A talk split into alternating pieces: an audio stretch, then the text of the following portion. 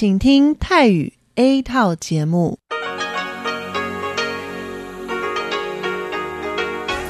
ที่นี่สถานีวิทยุเรดิโอไต้หวันอินเตอร์เนชันแนล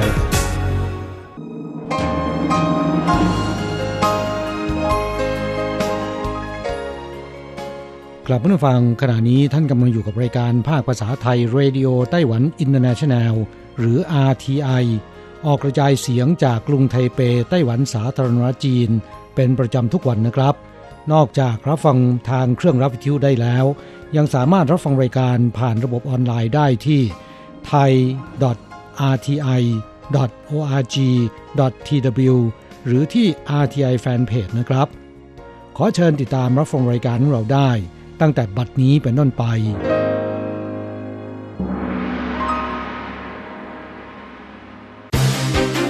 ลำดับแรก ขอเชิญติดตามรับฟัง ข่าวประจำวัน สวัสดีครับ คุณผู้ฟังที่เคารพ ข่าววันศุกร์ที่ 6 กันยายน พุทธศักราช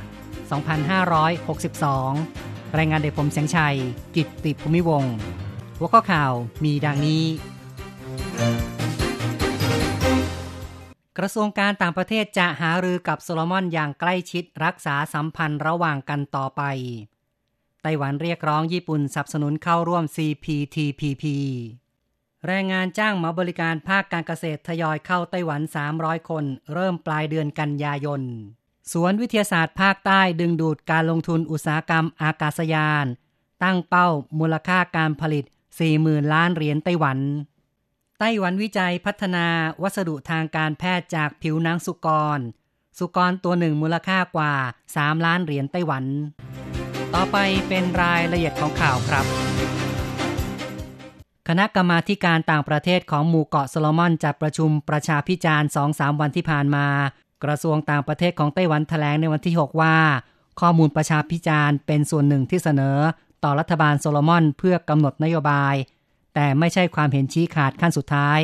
กระทรวงการต่างประเทศยังคงติดตามภาวะเกี่ยวกับโซโลมอนอย่างใกล้ชิด ผ่านทางเจ้าหน้าที่ในต่างประเทศ และยังพยายามเจรจาอย่างต่อเนื่อง โดยชี้แจงต่อวงการต่างๆ ในโซโลมอนว่า การรักษาสัมพันธภาพที่ยาวนานกับไต้หวันต่อไป จึงจะสอดคล้องกับประโยชน์ที่เป็นรูปธรรมของประชาชน และรัฐบาลโซโลมอน กระทรวงการต่างประเทศยังได้เสนอบทความสั้นเรื่อง ความเสี่ยงสูง ของโครงการหนึ่งแถบหนึ่งเส้นทาง และเชื่อว่ารัฐบาลและประชาชนโซโลมอน จะตระหนักถึงกลลวง การวางอำนาจใหญ่โต และคำพูดที่เชื่อถือไม่ได้ของจีนแผ่นดินใหญ่ กระทรวงการต่างประเทศเน้นว่าไต้หวันสารจีน ให้ความสำคัญต่อสัมพันธภาพกับโซโลมอนที่ผ่านมา ยาวนาน 36 ปี สารจีนจะยึดถือการทูตที่จริงใจ การอนุเคราะห์ประโยชน์ การร่วมมือมิตรภาพที่แน่นแฟ้นในด้านต่างๆ อย่างต่อเนื่องกับรัฐบาลและประชาชนโซโลมอน ทางนี้แหล่งข่าวเจ้าหน้าที่การทูตชี้ว่า ความสัมพันธ์ไต้หวันและโซโลมอนยังน่าเป็นห่วง และยังไม่ผ่อนคลาย ต่อไปครับ ไต้หวันคาดหวังเข้าร่วมข้อตกลงก้าวหน้ารอบด้าน หุ้นส่วนพันธมิตรเอเชียแปซิฟิกหรือว่า CPTPP ซึ่งญี่ปุ่นเป็นแกนนำำหวังเมยฮวา รัฐมนตรีช่วยว่าการกระทรวงเศรษฐการแถลง ในวันที่ 6 ในการประชุมเศรษฐกิจการค้ายั่งยืน ไต้หวันญี่ปุ่น เรียกร้องต่อวงการการค้าอุตสาหกรรมของญี่ปุ่นสนับสนุนรัฐบาลไต้หวันและชาวไต้หวัน ทางนี้สมาคมส่งเสริมอุตสาหกรรมการค้าไต้หวัน และมูลนิธิวิจัยพลังงานยั่งยืนของไต้หวัน จัดประชุมเศรษฐกิจการค้ายั่งยืน ไต้หวันญี่ปุ่นปี 2019 ในวันที่ 5 ซึ่งมีตัวแทนจากสมาพันธ์ด้านเศรษฐกิจการค้าญี่ปุ่น จากส่วนกลางและท้องถิ่นได้แก่ คันไซ คิวชู ฮอกไกโด ชิโคกุ รวม 6 องค์กร เข้าร่วมประชุม หลินปัวฟง นายกสมาคมส่งเสริมอุตสาหกรรมของไต้หวันกล่าว ในที่ประชุมว่า ญี่ปุ่นเป็นแกนนำจัดตั้ง CPTPP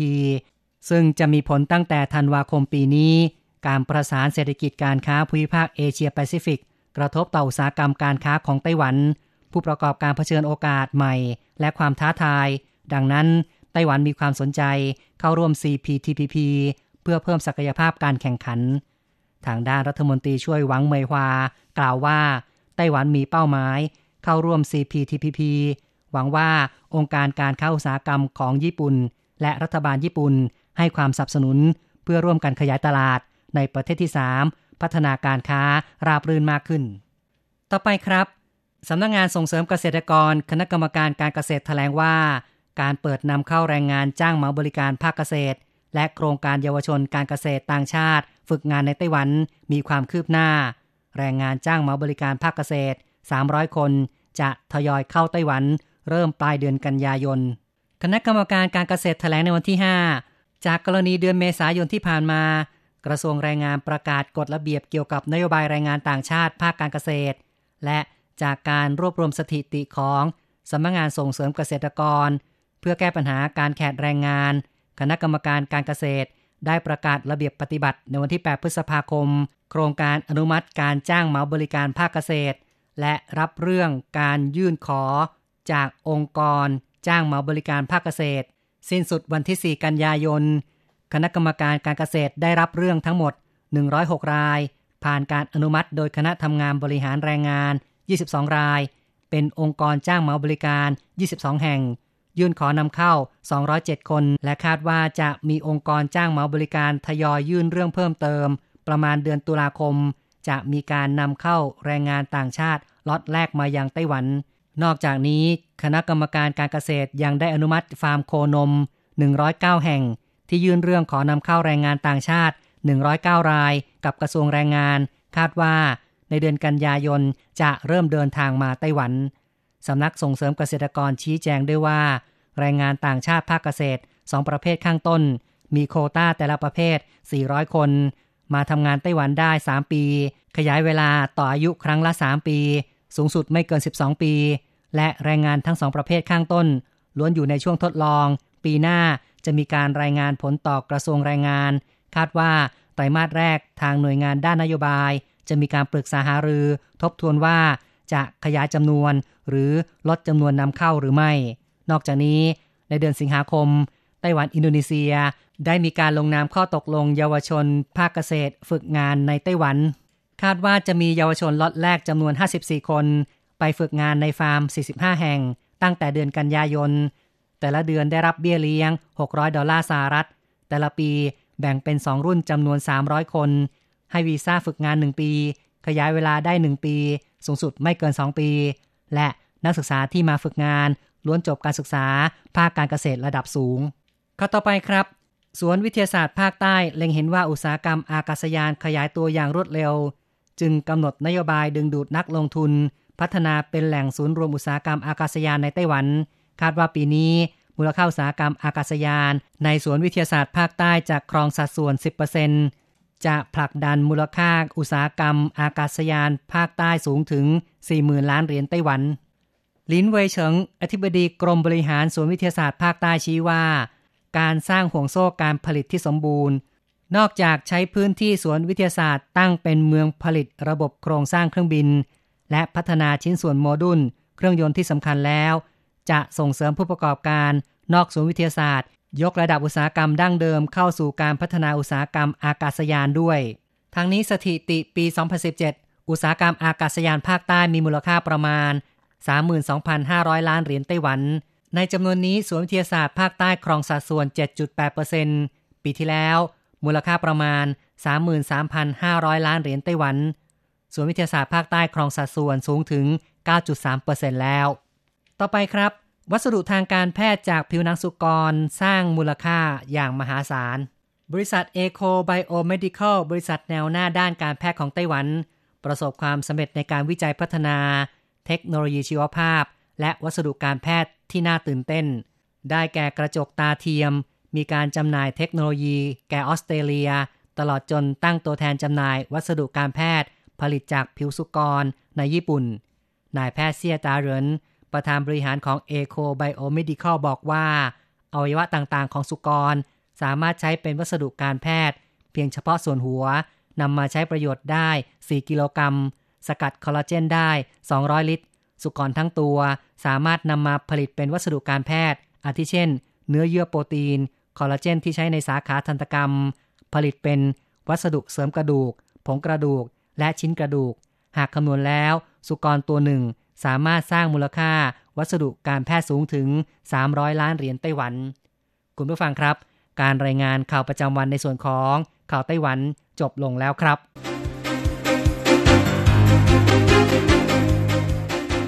ต่อไปขอเชิญฟังข่าวต่างประเทศและข่าวจากเมืองไทยค่ะ วัสดีค่ะ คุณผู้ฟัง RTI ที่เคารพทุกท่านขอต้อนรับเข้าสู่ช่วงของข่าวต่างประเทศและข่าวประเทศไทยกับดิฉันมณพรชัยวุฒิมีรายละเอียดของข่าวที่น่าสนใจดังนี้ สายการบินใหญ่อันดับสองของฝรั่งเศสงดขายตั๋วแล้วหลังร่มละลาย เอกราซูค่ะสายการบินใหญ่อันดับ 2 ของฝรั่งเศสนะคะ ประกาศในวันนี้ว่าได้ระงับเที่ยวบินแล้วในหลายเส้นทาง และก็ได้ระงับการจำหน่ายตั๋วโดยสารทุกเที่ยวบินตั้งแต่วันที่ 10 กันยายน หลังจากรับการพิทักษ์ทรัพย์ในฐานะล้มละลายเมื่อวันจันทร์ เอกราซูค่ะได้ถแถลงการสั้นๆในเว็บไซต์นะคะ ว่าได้แจ้งผู้โดยสารเส้นทางนครเซาเปาโลของบราซิล กรุงบามาโกของมาลี และเปโตของโปรตุเกสรับทราบเรื่องการยกเลิกเที่ยวบินทุกเที่ยวและขออภัยมาณโอกาสนี้ แต่เส้นทางแอลจีเรียที่เป็นเส้นทางหลักยังคงให้บริการอยู่ แต่จะลดจำนวนเที่ยวบินลงตามระเบียบของการพิทักษ์ทรัพย์ นอกจากนี้ค่ะยังได้ถแถลงการเพิ่มอีกหนึ่งฉบับนะคะ ถึงการระงับการจำหน่ายตั๋วโดยสารทุกเที่ยวบิน ตั้งแต่วันที่ 10 กันยายน หรือ 1 วันหลังเส้นตายการยื่นขอซื้อกิจการสายการบินแห่งนี้ สายการบินใหญ่อันดับ 2 ของฝรั่งเศสมีพนักงาน 1,150 คนค่ะขาดทุนหลายล้านยูโรมาเป็นเวลาหลายปีติดต่อกัน ได้ยื่นขอพิทักษ์ทรัพย์เมื่อวันจันทร์และได้รับความคุ้มครองแล้ว โดยมี H&A Group ค่ะ กลุ่มธุรกิจจีนนะคะ ที่เป็นเจ้าของไห่นานแอนไลน์ผู้ถือหุ้นใหญ่ร้อยละ49ลองลงมาคือนักธุรกิจชาวอเมริกันเจ้าของ JetBlue และ TAP Air Portugal ค่ะถือหุ้นร้อยละ32 และนักธุรกิจชาวฝรั่งเศสถือหุ้นร้อยละ19 รัสเซียจัดงานเทศกาลศิลปะบนกำแพง สามเหลี่ยมสีขาวบนพื้นแดงซึ่งหมายถึงปุ่ม play ของสื่อสังคมออนไลน์ยอดฮิตอย่างดูทูบเป็นหนึ่งในผลงานที่จัดแสดงนะคะ อยู่ในงานศิลปะบนกำแพง ซึ่งจัดขึ้นที่เมืองเยกาเดนเบิร์กของรัสเซีย งานนี้นับว่าเป็นงานที่ใหญ่สุดของรัสเซียค่ะ มีศิลปินทั้งจากในและต่างประเทศนะคะ มาร่วมกันสร้างสรรค์ผลงาน โดยในงานครั้งนี้ค่ะศิลปินนะคะ ได้สร้างสรรค์ผลงานลงบนผนังตึกและกำแพงถึง 20 แห่ง ทั่วเมืองเยกาเดนเบิร์กค่ะ ศิลปินที่มาร่วมงานนะคะ ก็มีทั้งจากรัสเซียสเปนเยอรมนีและอังกฤษ โดยการจัดงานครั้งนี้ค่ะ ถือว่าเป็นการจัดงานต่อเนื่องเป็นปีที่ 10 แล้วสำหรับปุ่ม play บน YouTube นะคะ ก็เป็นฝีมือของแอมปาริโตศิลปินวาดภาพกราฟฟิตี้ชาวสเปนค่ะ ที่วาดลงบนผนังอาคารสีขาวในเขตชุมชน หากมองจากบางมุมนะคะ จะดูเหมือนของจริงมากๆแอมปาริโตค่ะบอกว่าเขาต้องการเล่นกับความจริงทุกวันนี้นะคะว่า street art เนี่ยมีความเชื่อมโยงกับสื่อสังคมออนไลน์อย่างมาก เพราะคนเราเมื่อได้เห็นอะไรก็อยากจะแชร์ต่อกันกันไปให้คนอื่นได้เห็นด้วย ขณะที่คุณคอนสแตนตินรัฟมานอฟนะคะผู้จัดงานบอกว่าเทศกาลศิลปะบนกำแพงค่ะ ถือเป็นอีกหนึ่งโอกาสดีของศิลปินนะคะ ในการโปรโมทผลงานไปสู่สายตาของผู้ชมในวงกว้าง แต่รัฟมานอฟนะคะบอกว่าไม่ใช่เรื่องง่ายค่ะ ที่จะขออนุญาตทางการท้องถิ่นและประชาชนในพื้นที่ โดยเฉพาะเจ้าของอาคารนะคะ ที่จะถูกใช้เป็นผ้าใบ ให้ศิลปินได้วาดภาพลงไปทำให้ต้องใช้เวลาในการสร้างความเข้าใจนานพอสมควร แต่เมื่อเจ้าของอาคารได้เห็นผลงานที่ต่างออกมาค่ะ ก็รู้สึกพึงพอใจ นอกจากนี้ค่ะยังได้รับความสนใจจากผู้คนในพื้นที่ค่ะ ซึ่งรู้สึกตื่นตาตื่นใจกับผลงานสวยๆ จากฝีมือของศิลปิน ที่ตั้งใจสร้างสรรค์ผลงานให้ได้ชมกัน อินโดนีเซียลดปริมาณไข่ไก่พยุงราคาเนื้อไก่ตกต่ำ ทางการอินโดนีเซียนะคะแนะผู้เลี้ยงไก่ให้จำกัดหรือแจกจ่ายไข่ไก่อย่างน้อย 10 ล้านฟอง เพื่อลดปริมาณไก่เกิดใหม่ หวังพยุงราคาเนื้อไก่ขณะนี้ที่ต่ำสุดในรอบ 3 ปี ผู้บริโภคในอินโดนีเซียค่ะอาจพอใจที่ราคาเนื้อไก่ถูกลง เพราะเป็นแหล่งโปรตีนราคาถูกนะคะสำหรับประเทศที่มีประชากรหลายล้านคนยังชีพด้วยเงินไม่ถึงวันละ 2 ดอลลาร์สหรัฐ แต่ผู้เลี้ยงกำลังเดือดร้อนหนักค่ะเพราะรัฐบาลเนี่ยต้องการเพิ่มราคาหน้าฟาร์ม ในการประคองอุตสาหกรรมนี้ ศูนย์ข้อมูลราคาอาหารยุทธศาสตร์ของธนาาคารกลางอินเดียนะคะเผยว่าราคาเนื้อไก่ขายปลีกขณะนี้เฉลี่ยกิโลกรัมละ30,50 รูเปียหรือประมาณ 65 บาท ลดลง 1 ใน 4 และต่ำสุดนะคะนับตั้งแต่ทางศูนย์เริ่มเก็บข้อมูลมาในเดือนกรกฎาคมปีพุทธศักราช 2559 อธิบดีกรมสุขภาพสัตว์และปศุสัตว์ชี้นะคะว่าหนทางเดียวที่จะพยุงราคาเนื้อไก่ได้ คือกำจัดไข่ไก่อายุ 19 วันจำนวน 10 ล้านฟอง หลังจากเมื่อเดือนมิถุนายนที่ผ่านมาค่ะทางการก็มีคำสั่งนะคะ ให้กำจัดไก่พ่อพันธุ์แม่พันธุ์อายุมากกว่า 68 สัปดาห์เพื่อลดปริมาณไก่ลง ขณะที่กระทรวงเกษตรค่ะเผยว่าบริษัทเลี้ยงไก่อย่างน้อย 45 แห่ง ตกลงเข้าร่วมโครงการของรัฐบาลนะคะ จนถึงวันที่ 20 กันยายน และจะมีผลต่อปริมาณไก่ในตลาดเดือนตุลาคม โดยจะลดความเสี่ยงนะคะจากการขาดทุนได้ ราคาไก่ที่ตกต่ำลงค่ะ ก็ส่งผลให้ราคาหุ้นนะคะ ของบริษัทผู้เลี้ยงไก่ในประเทศอินโดนีเซียร่วงลงไปร้อยละ 29-36 จุดแล้วในปีนี้ต่อไปเป็นข่าวจากประเทศไทยค่ะ กรุงเทพแชมป์สีสมัยเมืองน่าเที่ยวที่สุดในโลก จากการสำรวจของ Mastercard ค่ะจัดอันดับ 200 เมืองน่าเที่ยวที่สุดของโลกนะคะ จากจำนวนนักท่องเที่ยวและข้อมูลการใช้จ่ายเงินนับตั้งแต่ปีพุทธศักราช 2552 นักท่องเที่ยวนานาชาตินิยมมาเยือนแบบค้างคืนเพิ่มขึ้นถึงร้อยละ 76 ทั่วโลก โดยเฉพาะปีที่ผ่านมาค่ะประเทศไทยนะคะ ต้อนรับนักท่องเที่ยวกว่า 22 ล้านคน และคาดว่าในปีนี้จะเพิ่มขึ้นอีก โดยนักท่องเที่ยวจำนวนมากจะมาจากจีนแผ่นดินใหญ่ญี่ปุ่นเกาหลีใต้อินเดียและอังกฤษ ส่วนสถานที่ท่องเที่ยวยอดนิยมค่ะได้แก่พระบรมมหาราชวัง วัดอรุณราชวราราม ราชาวรมหาวิหาร แต่หากเที่ยวนอกเมืองแบบวันเดียวก็มักจะไปที่ตลาดน้ำดำเนินสะดวก ส่วนประเทศอื่นๆ ใน 10 อันดับแรกค่ะ ก็ประกอบด้วยกรุงปารีสอันดับ 2 ค่ะ อันดับ 3 คือลอนดอน อันดับ 4 คือดูไบ อันดับ 5 สิงคโปร์ค่ะ อันดับ 6 นะคะกัวลาลัมเปอร์มาเลเซีย อันดับ 7 นิวยอร์กสหรัฐอเมริกา อันดับ 8 ค่ะอิสตันบูลตุรกี อันดับ 9 นะคะ โตเกียวประเทศญี่ปุ่น และอันดับ 10อันตัลยาตุรกี เร่งจัดแผนฟื้นฟูจิตใจผู้ประสบภัยน้ำท่วม นายแพทย์กิติกวีโพโนนค่ะผู้อำนวยการโรงพยาบาลจิตเวชนะคะ นครราชสีมาราชนครินทร์ค่ะ จังหวัดนครราชสีมาเปิดเผยว่า จากการติดตามรายงานของกรมป้องกันและบรรเทาสาธารณภัยนะคะ ล่าสุดมีพื้นที่ค่ะในจังหวัดนครชัยบุรีนะคะ ที่ได้รับผลกระทบจากพายุโพดุล 2 จังหวัด คือชัยภูมิและสุรินทร์ค่ะ ขณะนี้นะคะได้คลี่คลายสถานการณ์และเข้าสู่ระยะฟื้นฟูให้กลับคืนสู่สภาวะปกติ โดยโรงพยาบาลจิตเวชนครราชสีมา ได้ร่วมกับสำนักงานสาธารณสุขทั้ง 2 จังหวัดนะคะ จัดแผนฟื้นฟูจิตใจค่ะ โดยได้จัดทีมเยียวยาจิตใจให้แก่ผู้ป่วยประสบภัยหรือ MCAT นะคะ ลงพื้นที่ประเมินผลกระทบทางจิตใจ ซึ่งช่วยหลังน้ำรถเนี่ยจะต้องระมัดระวังเป็นพิเศษค่ะ เนื่องจากเป็นช่วงที่สภาพความเสียหายจากน้ำท่วมเนี่ยจะปรากฏชัดเจน และอาจจะส่งผลกระทบทางจิตใจ โดยเฉพาะความเครียดนะคะ ที่อาจเกิดขึ้นได้หลายรูปแบบ นอกจากนี้ค่ะความรุนแรงมากน้อยก็จะขึ้นอยู่กับการสูญเสียแล้วก็พื้นฐานจิตใจของแต่ละคนนะคะ โดยเน้นที่กลุ่มสูญเสียทรัพย์สินค่ะ กลุ่มที่มีโรคประจำตัวนะคะ กลุ่มที่มีผู้ป่วยทางจิต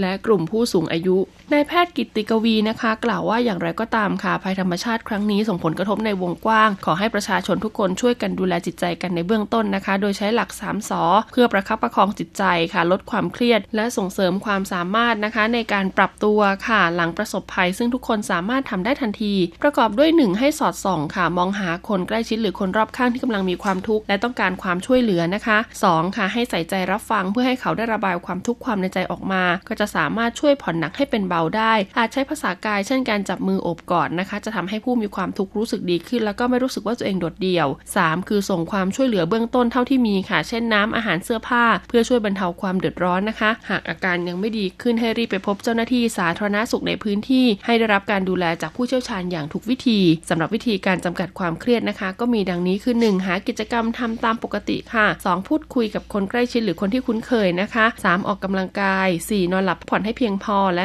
5 ค่ะ ปรับเปลี่ยนตัวเองค่ะ จากการเป็นผู้รับความช่วยเหลือเป็นผู้ให้ความช่วยเหลือคนอื่นตามศักยภาพที่มีอยู่นะคะ ก็จะช่วยให้เราจิตใจดีขึ้น และรู้สึกเป็นส่วนหนึ่งของชุมชน โดยนะคะการฟื้นตัวเนี่ยจะกลับเข้าสู่ภาวะปกติได้นะคะ น่าจะใช้เวลาประมาณ 1-3 เดือน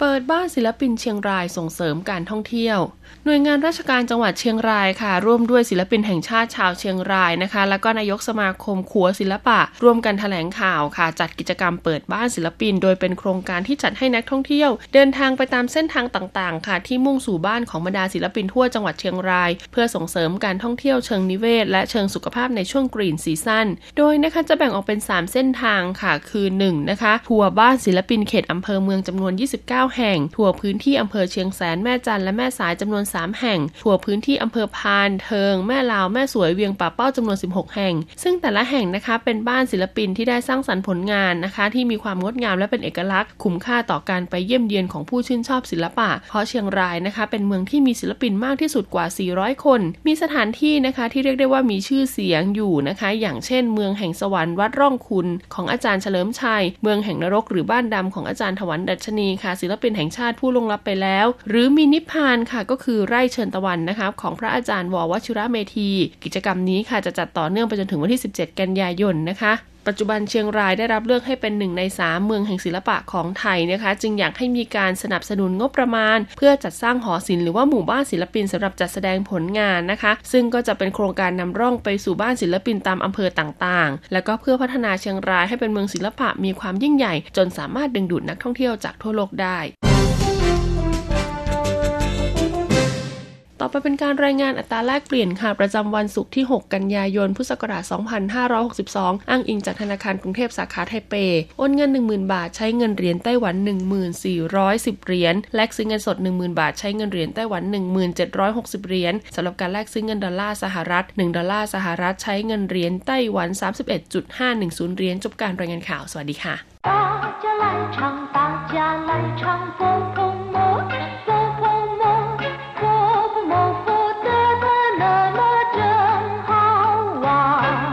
สวัสดีครับเพื่อนฟัง พบกันในวันนี้เราจะมาเรียนวิทยาลัยภาษาจีนทางอากาศภาคเรียนที่สองบทที่ 20 ของแบบเรียนชั้นสูง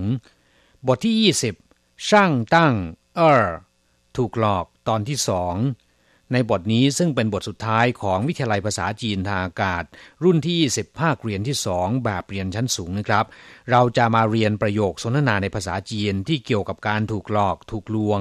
ต่อจากบทที่ 19第二十课上当二课文你别上了他的当他不是你心目中的白马王子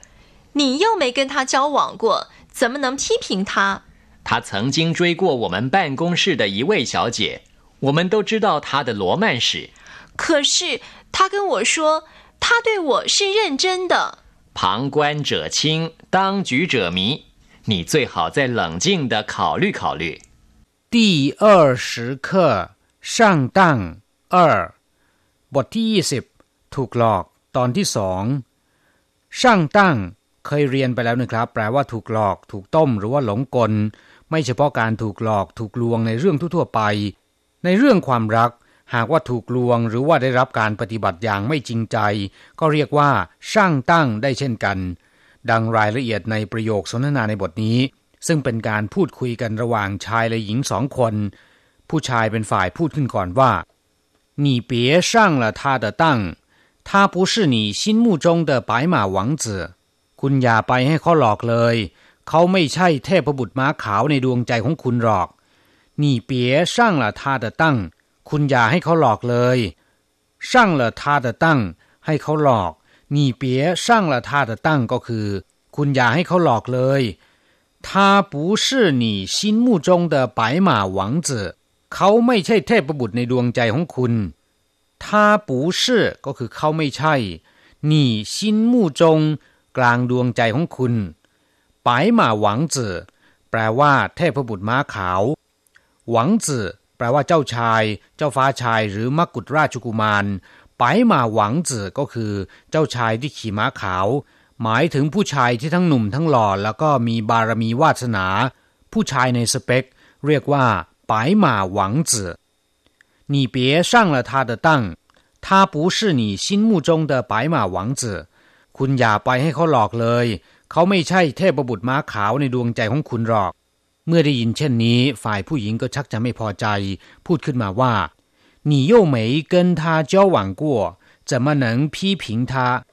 คุณไม่เคยคบหาสมาคมกับเขาเลยทำไมถึงได้วิจารณ์เขา你又没跟他交往过คุณไม่เคยคบหาสมาคมกับเขาก่อนเลยเจ้าหวังแปลว่า ติดต่อคบค้า เรียกว่าเจ้าหวังส่วนคำว่ากั้วที่อยู่ท้ายประโยคนะครับ หมายถึงสิ่งที่กระทำนั้นได้เกิดขึ้นมาแล้ว เจ้าหวังกั้วก็คือ เคยคบค้าสมาคมมาก่อน你又没跟他交往过คุณไม่เคยคบค้าสมาคมกับเขามาก่อนเลยจะมาหนังพี่ผิงทาทำไมถึงได้วิจารณ์เขา พี่ผิง แปลว่าวิพากษ์วิจารณ์หรือว่ากล่าวหา พี่ผิงทาก็คือวิพากษ์วิจารณ์เขาจะมาหนังพี่ผิงทาทำไมถึงได้วิจารณ์เขา ฝ่ายผู้ชายก็ได้เล่าว่า他曾经追过我们办公室的一位小姐 我们都知道她的罗曼史เขาเคยจีบผู้หญิงคนหนึ่งที่ทำงานของเรา พวกเราต่างก็รู้นิยายรักของเขาเฉิงจิงแปลว่าเคย ส่วนคำว่าจุยมีความหมายว่าไล่ ไล่กวด ไล่ตาม หรือจีบก็ได้นะครับ ในที่นี้หมายถึงจีบ他曾经追过เขาเคยจีบบ้านกงชื่อก็คือสำนักงานที่ทำการ หรือที่ทำงาน我们办公室 ที่ทำงานของเรา一位小姐สาวคนหนึ่ง หรือสุภาพสตรีคนหนึ่ง ผู้หญิงคนหนึ่ง 小姐ก็คือผู้หญิงสตรีนะครับ他曾经追过我们办公室的一位小姐เขาเคยจีบผู้หญิงคนหนึ่งในสำนักงานของเรา我们都知道他的罗曼史พวกเราต่างก็รู้นิยายรักของเขา罗曼史คำนี้เรียกทับศัพท์ตามภาษาอังกฤษ romance นะครับ แปลว่า นิยายรัก ซึ่งจะแฝงไว้ด้วยความเจ้าชู้นิดๆ เรียกว่าหลัวม่านสื我们都知道他的罗曼史พวกเราต่างก็รู้นิยายรักของเขา เมื่อได้ยินฝ่ายชายพูดเช่นนี้ ผู้หญิงก็พยายามแก้ต่างว่า可是他跟我说他对我是认真的แต่เขาพูดกับฉันว่า เขาจริงใจกับฉัน可是แปลว่า แต่ว่า แต่ถ้าว่า 他跟我说เขาพูดกับฉันว่า他对我แปลว่าเขาปฏิบัติต่อฉัน是认真的มีความจริงใจ จริงจัง หรือว่าเอาจริง他对我是认真的เขามีความจริงใจกับฉัน ฝ่ายผู้ชายจึงได้กล่าวเตือนว่า旁观者清当局者迷你最好在冷静的考虑考虑นี่เขาเรียกว่า คนเล่นงง คนดูหูตาสว่าง ทางที่ดีคุณควรจะใจเย็นๆ แล้วพิจารณาให้รอบคอบผังกวนเจอชิง ตั้งจีเจอหมี แปลว่า คนเล่นงง คนดูหูตาสว่าง ผังกวนก็คือคนที่ชมอยู่ข้างๆ ที่ยืนดูเหตุการณ์อยู่ข้างๆ ผังกวนเจอชิง ก็หมายถึงคนที่ดูเนี่ยหูตาสว่าง ตั้งจีเจอหมีคำว่าตั้งจีแปลว่าคนอยู่ในเหตุการณ์ หรือว่าเจ้าตัว หมีก็คือหลงไหล งง ไม่มีสติ ตั้งจีเจอหมีคนที่อยู่ในเหตุการณ์ มักจะงง มักจะไม่ได้สติ ส่วนคนที่อยู่ข้างๆ มักจะมองเห็นเหตุการณ์ได้ชัดเจนกว่า มีสติกว่า ภาษาจีนเรียกว่าผังกวนเจอชิงตั้งจีเจอหมี你最好在冷静的考虑考虑ทางที่ดีแล้วคุณควรจะใจเย็นๆ คิดให้รอบคอบ หรือพิจารณาให้รอบคอบ 你最好在ทางที่ดีแล้ว คุณควรจะอีกครั้งหนึ่งเหลิงจิ้งแปลว่าใจเย็นๆ สุขุม หรือสงบสติอารมณ์เขาลุยเขาลุยก็คือพิจารณาใหม่ ทบทวนใหม่ ไตรตรองกันใหม่你最好在冷静的考虑考虑ทางที่ดีแล้ว คุณควรจะใจเย็นๆ คิดทบทวนใหม่旁观者清，当局者迷。 你最好在冷静的考虑考虑。คนเล่นงง คนดูหูตาสว่าง ทางที่ดีแล้วคุณควรจะใจเย็นๆ คิดทบทวนใหม่ ครับผู้ฟังหลังจากทราบความหมายประโยคสนทนาในบทนี้ไปแล้วนะครับ ต่อไปขอให้พลิกไปที่หน้า 84 ของแบบเรียน เราจะไปเรียนรู้คำศัพท์และวลีใหม่ๆ ในบทนี้นะครับ มาอธิบายวลีแรกกันนะครับซินมู่จง แปลว่าในความคิดในดวงใจหรือว่ากลางดวงใจ เช่น 他的心目中只有你กลางดวงใจของเขา มีเพียงคุณเท่านั้น在我的心目中他是个英雄ในความคิดของผม เขาเป็นวีรบุรุษยิงฉงก็คือวีรบุรุษวลีที่สองปายหมาหวังจื่อแปลว่าเทพบุตรม้าขาว หมายถึงเทพบุตรในดวงใจปายหมาแปลว่าม้าขาวปายก็คือสีขาวหมาก็คือม้า ปายหมาจึงแปลว่าม้าขาว ส่วนคำว่าหวังจื่อแปลว่าราชกุมาร เจ้าชายหรือเจ้าฟ้าชายปายหมาหวังจื่อแปลโดยตรงก็คือเจ้าชายที่ทรงม้าสีขาว หมายถึงชายหนุ่มทั้งรูปหล่อพ่อรวย ถูกสเปคไปทุกอย่าง หรือเทพบุตรในดวงใจนั่นเอง วลีที่สามพีผิง แปลว่าวิจารณ์ หรือวิพากษ์วิจารณ์ เช่น他的为人备受批评แปลว่า ความประพฤติของเขาถูกวิพากษ์วิจารณ์อย่างมาก ศัพท์คำที่สี่จุย แปลว่าไล่ ไล่ตามหรือว่าไล่กวดก็ได้ เช่น จุยเว่นแปลว่า ซักถาม จุยฉิน แปลว่าแสวงหา จุยเกินจิ้วตีแปลว่า สืบสาวราวเรื่อง นอกจากนี้คำว่าจุยยังแปลว่าจีบได้อีกด้วย อย่างเช่นช่วยหนีเผิงโยแปลว่าจีบสาว เราจะกลับมาพบกันใหม่ในบทเรียนถัดไป สวัสดีครับ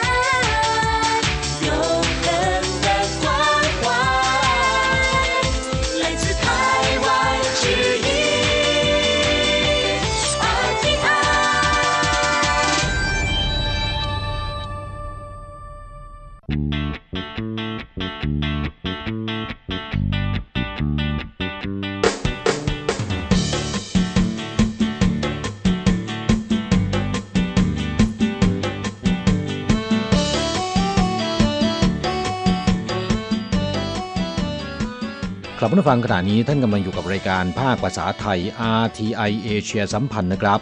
ลำดับต่อไปขอเชิญติดตามรับฟัง ข่าวคราวและความเคลื่อนไหวด้านแรงงานต่างชาติในไต้หวัน ในช่วง ขุนพลแรงงานไทย 现在进行台湾地区有关外籍移工的新闻。卫福部疾管署公布，国内今年首例汉他病毒出血热，为北部二十多岁男性外籍移工，从事渔业，平时均在渔船生活，已在船只上发现汉他病毒呈现阳性的老鼠。 กลับผู้ฟังช่วงนี้มาฟังข่าวคราวด้านแรงงานต่างชาติในไต้หวันกันนะครับ ข่าวแรกเป็นคำเตือนนะครับ ต้องระมัดระวัง รายแรกของปีนี้ แรงงานอินโดนีเซียป่วยเป็นโรคไข้เลือดออกที่เกิดจากการติดเชื้อไวรัสฮันทา ซึ่งมีหนูเป็นพาหะนำเชื้อนะครับ กระทรวงสาธารณสุขและสวัสดิการของไต้หวัน ประกาศเมื่อวันที่ 28 สิงหาคมที่ผ่านมาว่า ตรวจพบผู้ป่วยเป็นโรคไข้เลือดออกที่เกิดจากการติดเชื้อไวรัสฮันทา เป็นแรงงานอินโดนีเซียเพศชายอายุประมาณ 20 ปีเศษทำงานในตำแหน่งลูกเรือประมง ใช้ชีวิตอยู่บนเรือประมงมาตลอดนะครับ เมื่อวันที่ 3 สิงหาคมปีนี้ มีอาการอาเจียนท้องร่วง เข้ารับการรักษาที่โรงพยาบาล แพทย์ตรวจพบว่ามีความผิดปกติในการทำงานของไตและตับยืนยันว่าป่วยเป็นโรคไข้เลือดออกที่เกิดจากการติดเชื้อไวรัสฮันทา ซึ่งมีหนูเป็นพาหะ หลังรับการรักษา ขณะนี้อาการดีขึ้นและออกจากโรงพยาบาลแล้ว จากการตรวจสอบไม่พบว่ามีการแพร่ระบาดไปยังเพื่อนร่วมงานบนเรือประมงลำเดียวกัน เจ้าหน้าที่กรมป้องกันโรคทำการกำจัดหนูซึ่งเป็นผ้านำเชื้อบนเรือประมงลำดังกล่าว ขณะเดียวกันถือโอกาสประชาสัมพันธ์ให้ประชาชน ในจ้างและแรงงานต่างชาติได้รับทราบ ถึงพิษภัยและวิธีป้องกันโรคนี้นะครับ โรคไข้เลือดออกที่เกิดจากการติดเชื้อไวรัสฮันทา ซึ่งเป็นกลุ่มของไวรัสที่พบในสัตว์ฟันแทะ โดยเฉพาะหนูนะครับทำให้เกิดโรคในคน มีลักษณะจำเพาะที่แตกต่างจากโรคไข้เลือดออกที่เกิดจากการติดเชื้อไวรัสชนิดอื่นๆ โดยพบว่าผู้ป่วยจะมีความผิดปกติของการทำงานของไตร่วมด้วย แตกต่างไปจากโรคไข้เลือดออกที่พบบ่อย ซึ่งเกิดจากการติดเชื้อไวรัสเดงกีนะครับ และลักษณะที่สำคัญของโรคไข้เลือดออกที่เกิดจากการติดเชื้อไวรัสฮันทาก็คือ มีอาการไข้สูงหนาวสั่นที่เกิดขึ้นทันทีทันใด และก็ผู้ป่วยจะมีภาวะเกร็ดเลือดผิดปกติ ทั้งปริมาณลดน้อยลงและการทำหน้าที่ผิดปกติทำให้เกิดปัญหาเลือดออกทั่วร่างกาย รวมทั้งเลือดออกในอวัยวะภายในด้วย เช่นเลือดออกในสมอง เลือดออกในปอดเป็นต้น นอกจากนี้นะครับยังพบว่ามีความบกพร่องในการทำงานของไต ในรายที่มีอาการรุนแรงนะครับ อาจจะพบภาวะช็อกหรือไตาวายได้ ซึ่งทำให้อัตราตายจากโรคไข้เลือดออกที่เกิดจากการติดเชื้อไวรัสฮันทา เพิ่มมากขึ้นเป็นลำดับนะครับ โดยเฉพาะอย่างยิ่งในกรณีที่ไม่ได้รับการบำบัดรักษาทันท่วงที กระทรวงสาธารณาสุขและสวัสดิการของไต้หวันกล่าวว่า ในไต้หวันพบผู้ป่วยโรคไข้เลือดออกที่เกิดจากการติดเชื้อไวรัสฮันทา ปีละประมาณ 1-2 ราย และนับตั้งแต่ปี 2009 เป็นต้นมานะครับ ในไต้หวันพบผู้ป่วยโรคนี้แล้ว 12 ราย ผู้ป่วยส่วนใหญ่เป็นเพศชาย อายุโดยเฉลี่ยประมาณ 50 ปีนะครับกลับผู้ฟังเนื่องจากโรคนี้ค่อนข้างอันตรายจนอาจจะถึงแก่ชีวิต และก็ยังไม่มีวัคซีนป้องกันในการรักษาผู้ป่วย และไม่มียาเฉพาะนะครับ การรักษาจึงเป็นการดูแลตามอาการ กระทรวงสาธารณสุขและสวัสดิการจึงเตือนว่า ควรควบคุมและป้องกันสัตว์ฟันแทะ เช่นหนูเป็นต้น ภายในบริเวณบ้าน ปิดช่องว่างในบ้านหรือโรงรถ ไม่ให้เป็นทางให้หนูสามารถเข้ามาได้ อาจจะใช้กับดักหรือเหยื่อกำจัดหนูในบริเวณบ้าน ควรเก็บอาหาร อาหารสัตว์ อาหารนกในภาชนะปิด ปิดถังขยะให้มิดชิด ควรตัดแต่งต้นไม้รอบบ้าน เพื่อไม่ให้กลายเป็นที่อยู่ของหนู ขณะที่ทำความสะอาดบริเวณที่อาจจะเป็นที่อยู่ของหนู ควรใส่ถุงมือยางทำให้อากาศถ่ายเทสะดวก ราดพื้นด้วยน้ำยาฆ่าเชื้อ ไม่กวาดพื้นหรือว่าทำให้ฝุ่นกระจาย หากจำเป็นควรสวมผ้าปิดจมูกและก็ปาก ขณะที่ทำความสะอาดนะครับ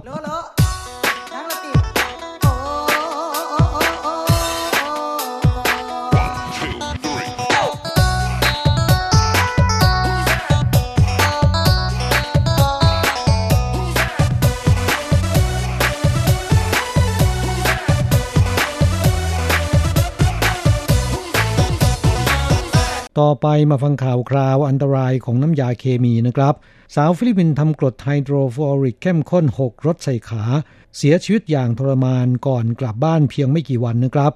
แรงงานหญิงฟิลิปปินส์รายหนึ่งทำงานอยู่ในโรงงานอิเล็กทรอนิกส์ในเมืองเหมียวลี่ ขณะทำงานถูกน้ำกรดเข้มข้นหกรดใส่ขา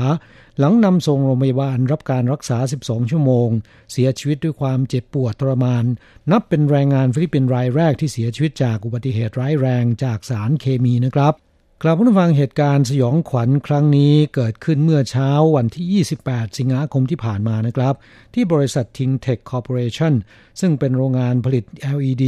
และผลิตภัณฑ์อิเล็กทรอนิกส์ในนิคมอุตสาหกรรมจูหนานในเมืองเหมียวลี่ เกิดอุบัติเหตุร้ายแรงนะครับ เมื่อแรงงานหญิงชาวฟิลิปปินส์อายุ 29 ปี ซึ่งสวมชุดป้องกันสารเคมีกำลังทำงานอยู่บนแท่นทำงานนะครับ ใช้น้ำยาล้างแผงวงจรไฟฟ้า แต่ว่าประมาททำให้น้ำยาเคมี ได้แก่กรดไฮโดรฟลูออริกเข้มข้น ที่รู้จักกันในนามกรดกัดแก้วนะครับหกรดใส่ชุดป้องกัน น้ำยาเคมีไหลลงไปตามชุด ถูกใส่ด้านหลังของขาตัวเองทั้งสองข้าง ได้รับบาดเจ็บสาหัส ทางโรงงานรีบใช้ยาต้านพิษ ได้แก่แคลเซียมกลูโคเนต และเฮกซาฟลูออไรด์มาทาเพื่อเจือจางนะครับ จากนั้นนำส่งรักษาที่โรงพยาบาล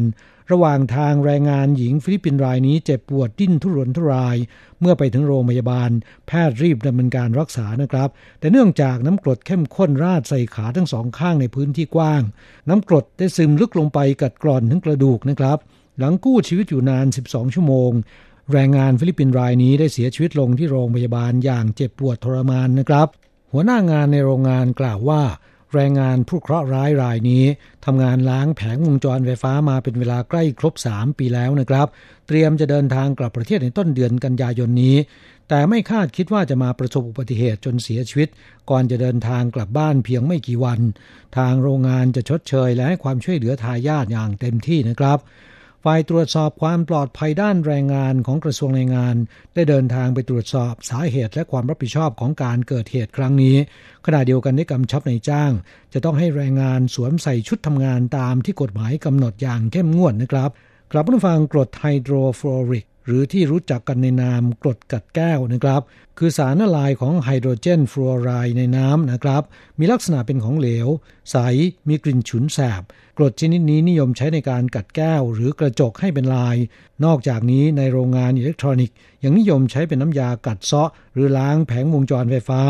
พิษของกรดชนิดนี้มีความรุนแรงและอันตรายอย่างมากนะครับ เมื่อสัมผัสหรือว่าหกรถใส่ผิวหนังแล้ว ไม่เพียงแต่ทำลายเนื้อเยื่อส่วนที่สัมผัสเท่านั้นนะครับ แต่ยังซึมลึกลงไปกัดกร่อนถึงกระดูกเลยทีเดียว แม้แต่ไอระเหย หากเข้มข้นมาก เมื่อแทรกซึมเข้าตามซอกเล็บ จะทำให้เจ็บปวดรุนแรง ผู้ที่ทำงานใกล้ชิดกับสารเคมีตัวนี้จะต้องระมัดระวังอย่างยิ่งนะครับ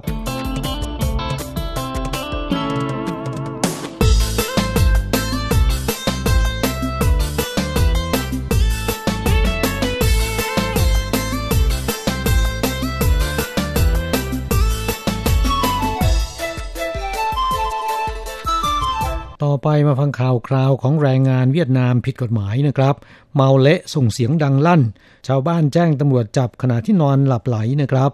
สำนักงงานตรวจเข้าเมืองในนครไทยนานได้รับแจ้งว่า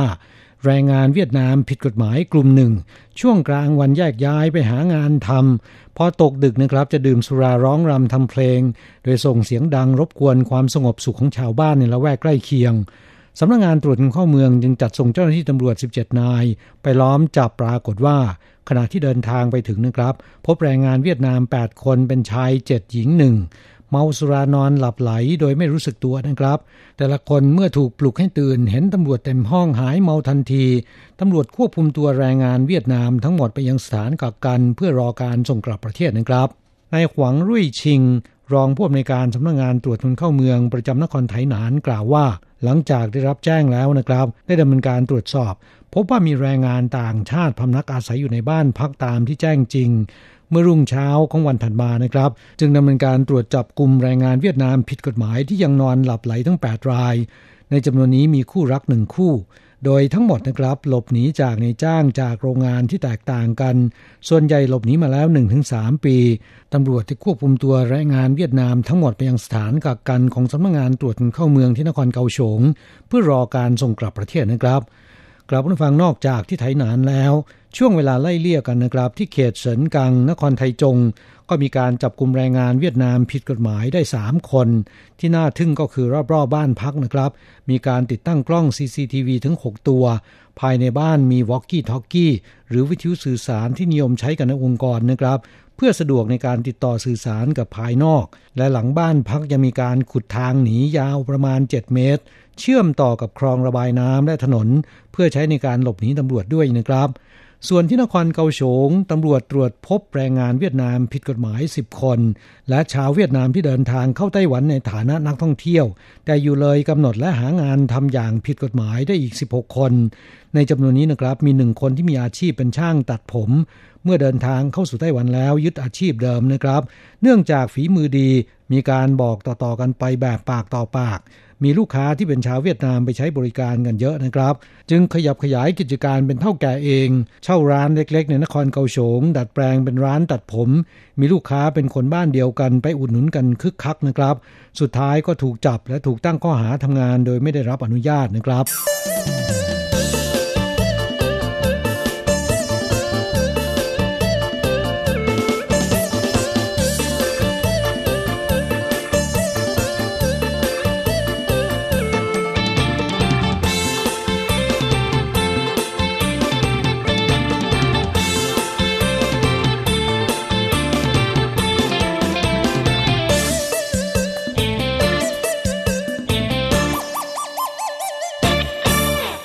อีกข่าวหนึ่งครับ ทรมานน้องหมาถึงตาย ชาวบ้านกล่าวหาแรงงานต่างชาติทรมานสัตว์เลี้ยง ผูกน้องหมาไว้ตากแดดกลางแจ้งจนร้อนตายนะครับ ชาวบ้านในตำบลเต่าลิ่วเมืองหยุนหลิน ได้โทรศัพท์แจ้งความ ขณะเดียวกันได้โพสต์ภาพถ่ายและข้อความใน Facebook ของชาวเมืองหยุนหลิน เมื่อวันที่ 29 สิงหาคมที่ผ่านมา ในภาพเป็นสุนัขสีดำตัวหนึ่ง มีเชือกผูกคอนอนตายอยู่นอกกำแพงหอพักแรงงานต่างชาติ ซึ่งเป็นสถานที่กลางแจ้ง สันนิษฐานว่าอากาศร้อนตากแดดจนตายนะครับ ข้อความ Facebook บรรยายว่าแรงงานต่างชาติทรมานสัตว์ ผูกน้องหมาไว้กลางแจ้ง ท่ามกลางอากาศที่ร้อนอบอ้าวนะครับ น้องหมาตากแดดถึงกับร้อนตาย กองคุ้มครองสัตว์เมืองหยุนหลินจัดส่งเจ้าที่เดินทางไปตรวจสอบอยังที่เกิดเหตุทันที พบว่าน้องหมาตัวดังกล่าวนะครับตายไปแล้ว จึงนำซากศพกลับไปยังที่ทำการเพื่อตรวจสอบหาสาเหตุการตายต่อไปนะครับ เจ้าหน้าที่กองคุ้มครองสัตว์กล่าวว่า ได้รับแจ้งจากชาวบ้านในบริเวณเกิดเหตุว่ามีสุนัขสีดำตัวหนึ่ง ถูกผูกคอไว้ด้วยเชือก ตากแดดท่ามกลางอากาศที่ร้อนจัด สุนัขตัวดังกล่าวทรมานมาก และมีอาการเป็นโรคลมแดด ขอความช่วยเหลืออย่างเร่งด่วน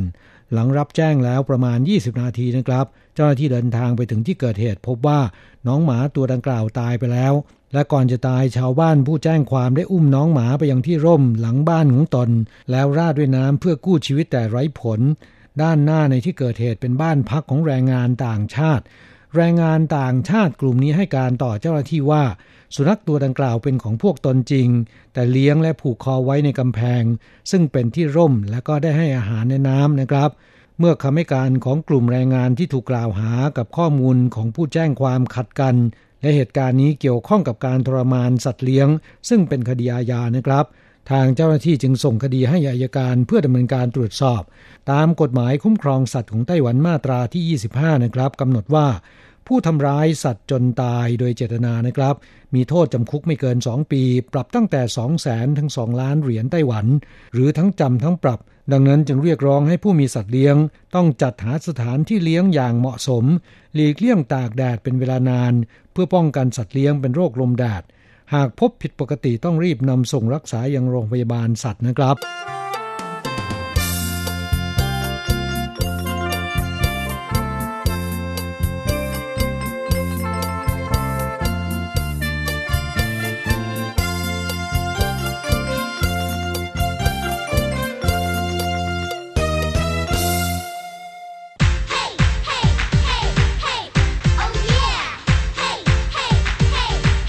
อยากรู้ไหมไต้หวันมีอะไรดี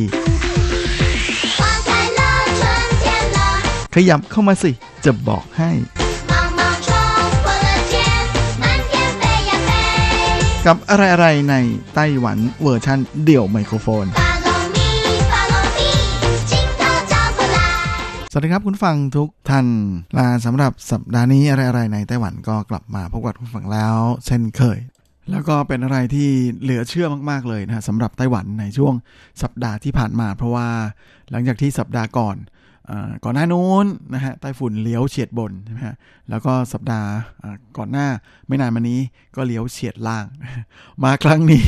สัปดาห์นี้เจอขนาบสองข้างเลยโอ้โหเป็นอะไรที่สุดยอดมาก เพราะว่ามันไม่ค่อยเกิดเลยเจอแบบนี้นะฮะนี่ครบสี่ด้านเป็นสี่เหลี่ยมเลยนะ ตีเส้นสี่เหลี่ยมรอบเกาะไต้หวันครบ พอดีพอดีเลยทีเดียวนะก็เป็นอะไรที่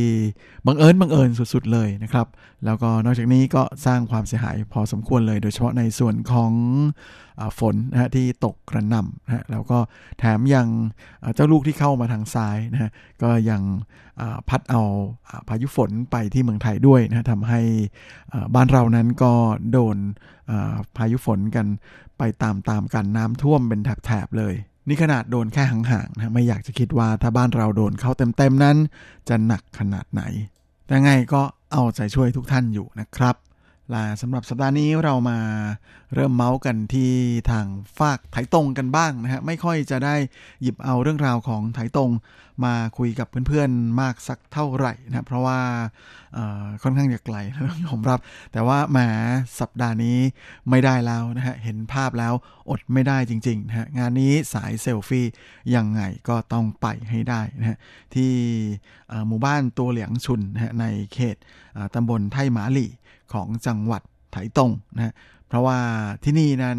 เขามีจัดจุดเซลฟี่ที่ขึ้นชื่อมาก ๆ เลยนะฮะเขาเรียกกันว่าเทียนสือจืออี้นะฮะที่แปลเป็นภาษาไทยได้ว่าปีกของนางฟ้านะฮะแหมฟังชื่อแล้ว ก็พอจะเดาออกนะฮะว่ามันคืออะไร เพราะว่ามันคืออประติมากรรมนะฮะที่ทำเป็นลูกปีกอันใหญ่ ๆ เลยนะครับ แล้วก็ให้เราเข้าไปยืนทาบและ ถ่ายเซลฟี่กันที่ริมมหาสมุทรแปซิฟิกนะครับมาไม่ได้เป็นภาพ 3D 4D อะไรประมาณอย่างนั้นนะฮะแต่เป็นประติมากรรมจริงๆนะฮะที่ให้เราไปยืนทาบแล้วก็ถ่าย เหมือนดุดว่าเราเป็นนางฟ้าเป็นเทวดาอะไรอย่างนั้น มันเป็นอะไรที่มงควันมาก ๆ เลยนะฮะโดยจุดที่เขาตั้งเจ้าปีกแห่งนางฟ้าอยู่นั้นก็จะอยู่ที่สถานีรถไฟ ตัวเหลียงโดยเดิมทีนั้นก็โด่งดังในระดับหนึ่งอยู่แล้วกับความเป็นปีกแห่งนางฟ้านะฮะแต่ว่าเมื่อช่วงกลางเดือนสิงหาคมที่ผ่านมานั้นเเขามีการ ยกระดับปีกนะฮะให้มันใหญ่และอลังการมากขึ้นนะฮะจากเดิมนะที่เป็นปีกที่ไม่มีไม่มีขนาดไม่ใหญ่มากนะฮะมาเป็นปีกที่มีความสูงถึง 3 เมตรเลยทีเดียวนะฮะโอ้โห แล้วก็ลวดลายของปีกนั้นก็มีความประณีตและอ่อนช้อย ดุดปีกนางฟ้าของจริงเลยนะฮะงานนี้ใครที่ชอบเซลฟี่นะฮะสายเซลฟี่ทั้งหลายพลาดไม่ได้แน่แน่ รอภาพของคุณที่ยืนกลางปีกอยู่ริมมหาสมุทรแปซิฟิก ท่ามกลางท้องฟ้าที่สดใสนะฮะม่เป็นอะไรที่มันดึงดูดสายตาแบบฟุดๆเลยทีเดียว โดยสถานีรถไฟตัวเหลียงนั้นก็ปิดซ่อมไป 4 เดือนนะฮะ จริงๆก็เป็นแหล่งที่คนนิยมชอบมาถ่ายภาพเซลฟี่กันอยู่แล้วนะก่อนที่จะเพิ่งมาเปิดให้เข้าชมได้ใหม่ ในวันที่ 1 กรกฎาคมที่ผ่านมานะฮะแล้วก็มีการทำจุดให้ถ่ายภาพเซลฟี่สวยๆ เพิ่มขึ้นหลายจุดทีเดียวนะฮะทั้งส่วนที่เรียกว่าเป็นวออ้ายตัวเหลียงนะฮะแล้วก็ยังมีป้ายบอกระยะทางแบบโบราณโบราณที่ตั้งอยู่บนชานชาลาของสถานีตัวเหลียงด้วยนะฮะต่างก็เป็นจุดที่คนนิยมไปถ่ายรูปเซลฟี่กันมากๆ ใครที่สนใจก็ล็อกไว้เลยนะฮะแม่สถานีรถไฟตัวเหลียง ตัวเหลียงเชอร์จันฮะหาง่ายมาก Google แป๊บเดียวก็น่าจะเจอกันแล้ว วิธีไปก็ง่าย ๆ เลย นั่งรถไฟจากที่ไหนก็ได้ ไปลงที่ตัวเหลียงนะแต่ว่าเพื่อนๆที่อยู่แถวๆเกาสงนั่นจะไปง่ายกว่านะเพราะว่าไปจากทางใต้จะใกล้กว่าเยอะ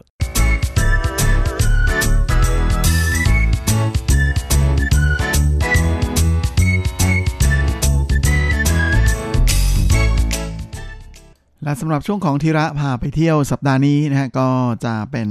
ตอนต่อนะของสัปดาห์ที่แล้วที่เป็นทริป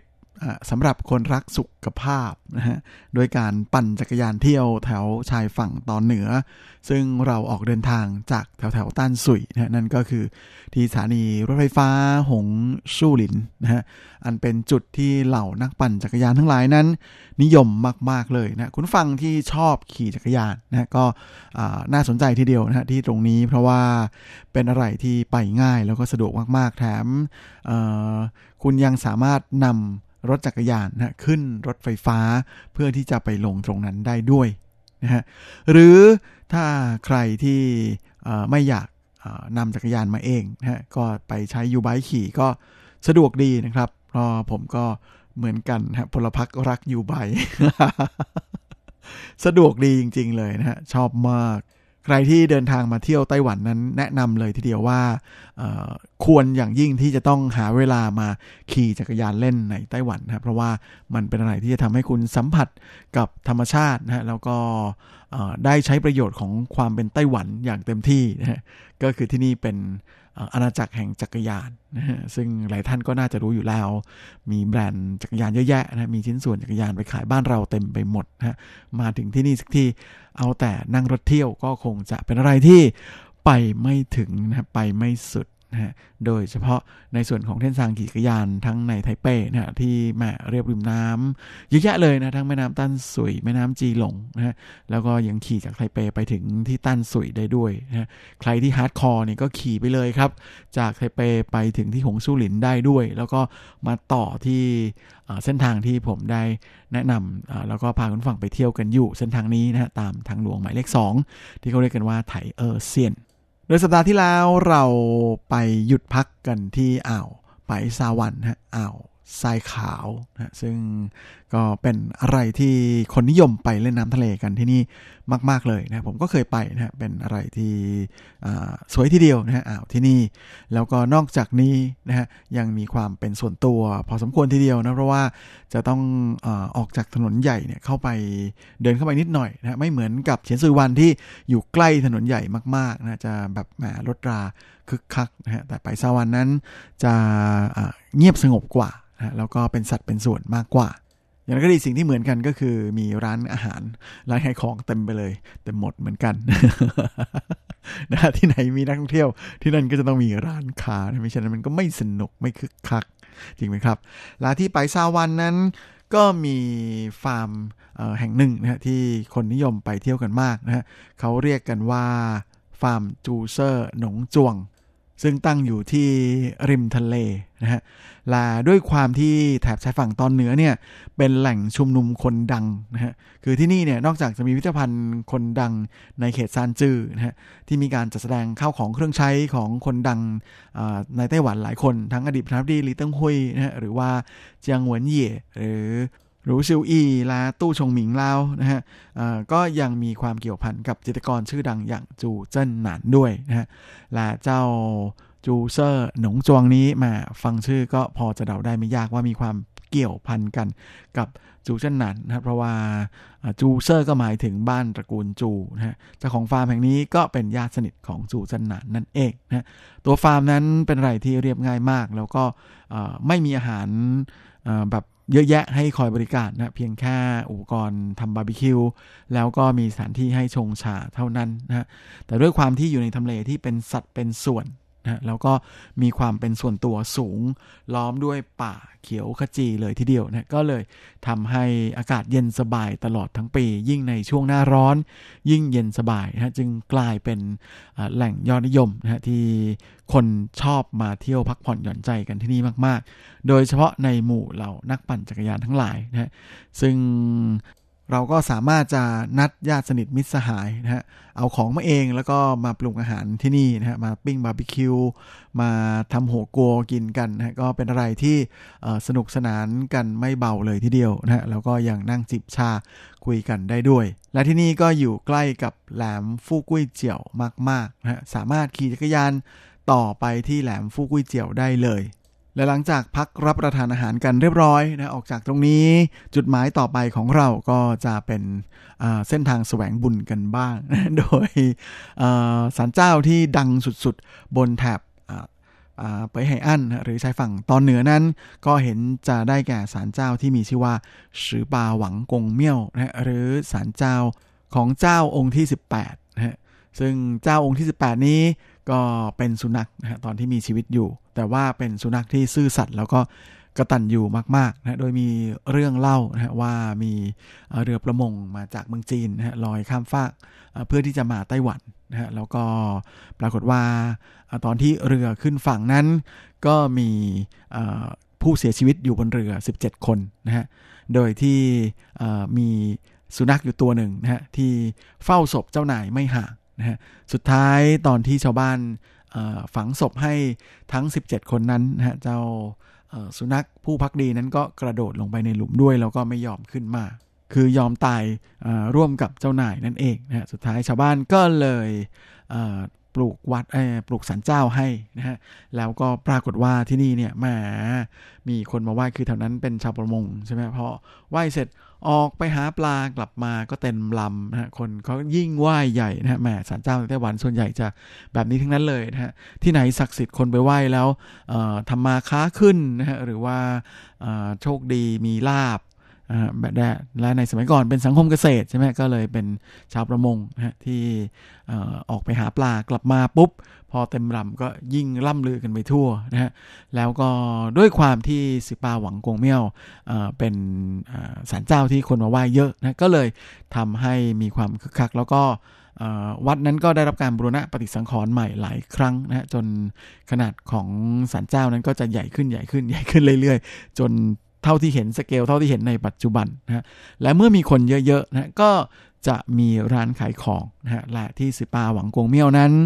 นอกจากจะมีเจ้าที่ดังแล้ว อาหารการกินของที่นี่ก็โด่งดังด้วยเช่นเดียวกันอ้อลืมเล่าไปนะฮะว่าการที่จะไปเส้นไหว้สือปาหวังกงเมี่ยวนั้น คนนิยมไปกันในช่วงกลางคืนนะเพราะว่าที่นี่เป็นศาลเจ้าที่เรียกกันว่าเป็นอินเมี่ยวนะฮะศาลเจ้าสาย dark นะที่ไม่ใช่เป็นเทพเจ้าเพราะฉะนั้นก็ไปไหว้กลางคืนเนี่ยจะขลังแล้วก็ศักดิ์สิทธิ์มากเขาว่ากันอย่างนั้นนะฮะนิยมไปไหว้กันในส่วนใหญ่ก็จะเป็นพวกที่มีอาชีพเซลส์ขายของทั้งหลาย นะรวมไปถึงคนที่ทำอาชีพกลางคืนเขาเรียกว่า八大行業นะพวกขับรถรับจ้างนะคนขับแท็กซี่ก็ชอบไป ก็เลยมีคนสารพัดอาชีพมาเที่ยวกันที่นี่ มาที่นี่เยอะมากนะฮะและของกินที่ขึ้นชื่อที่สุดของสือปาหวังกุ้งเมี่ยวก็คือบะจ่างครับแหมมีขายตลอดทั้งปีไม่ต้องรอตัวอูเจีย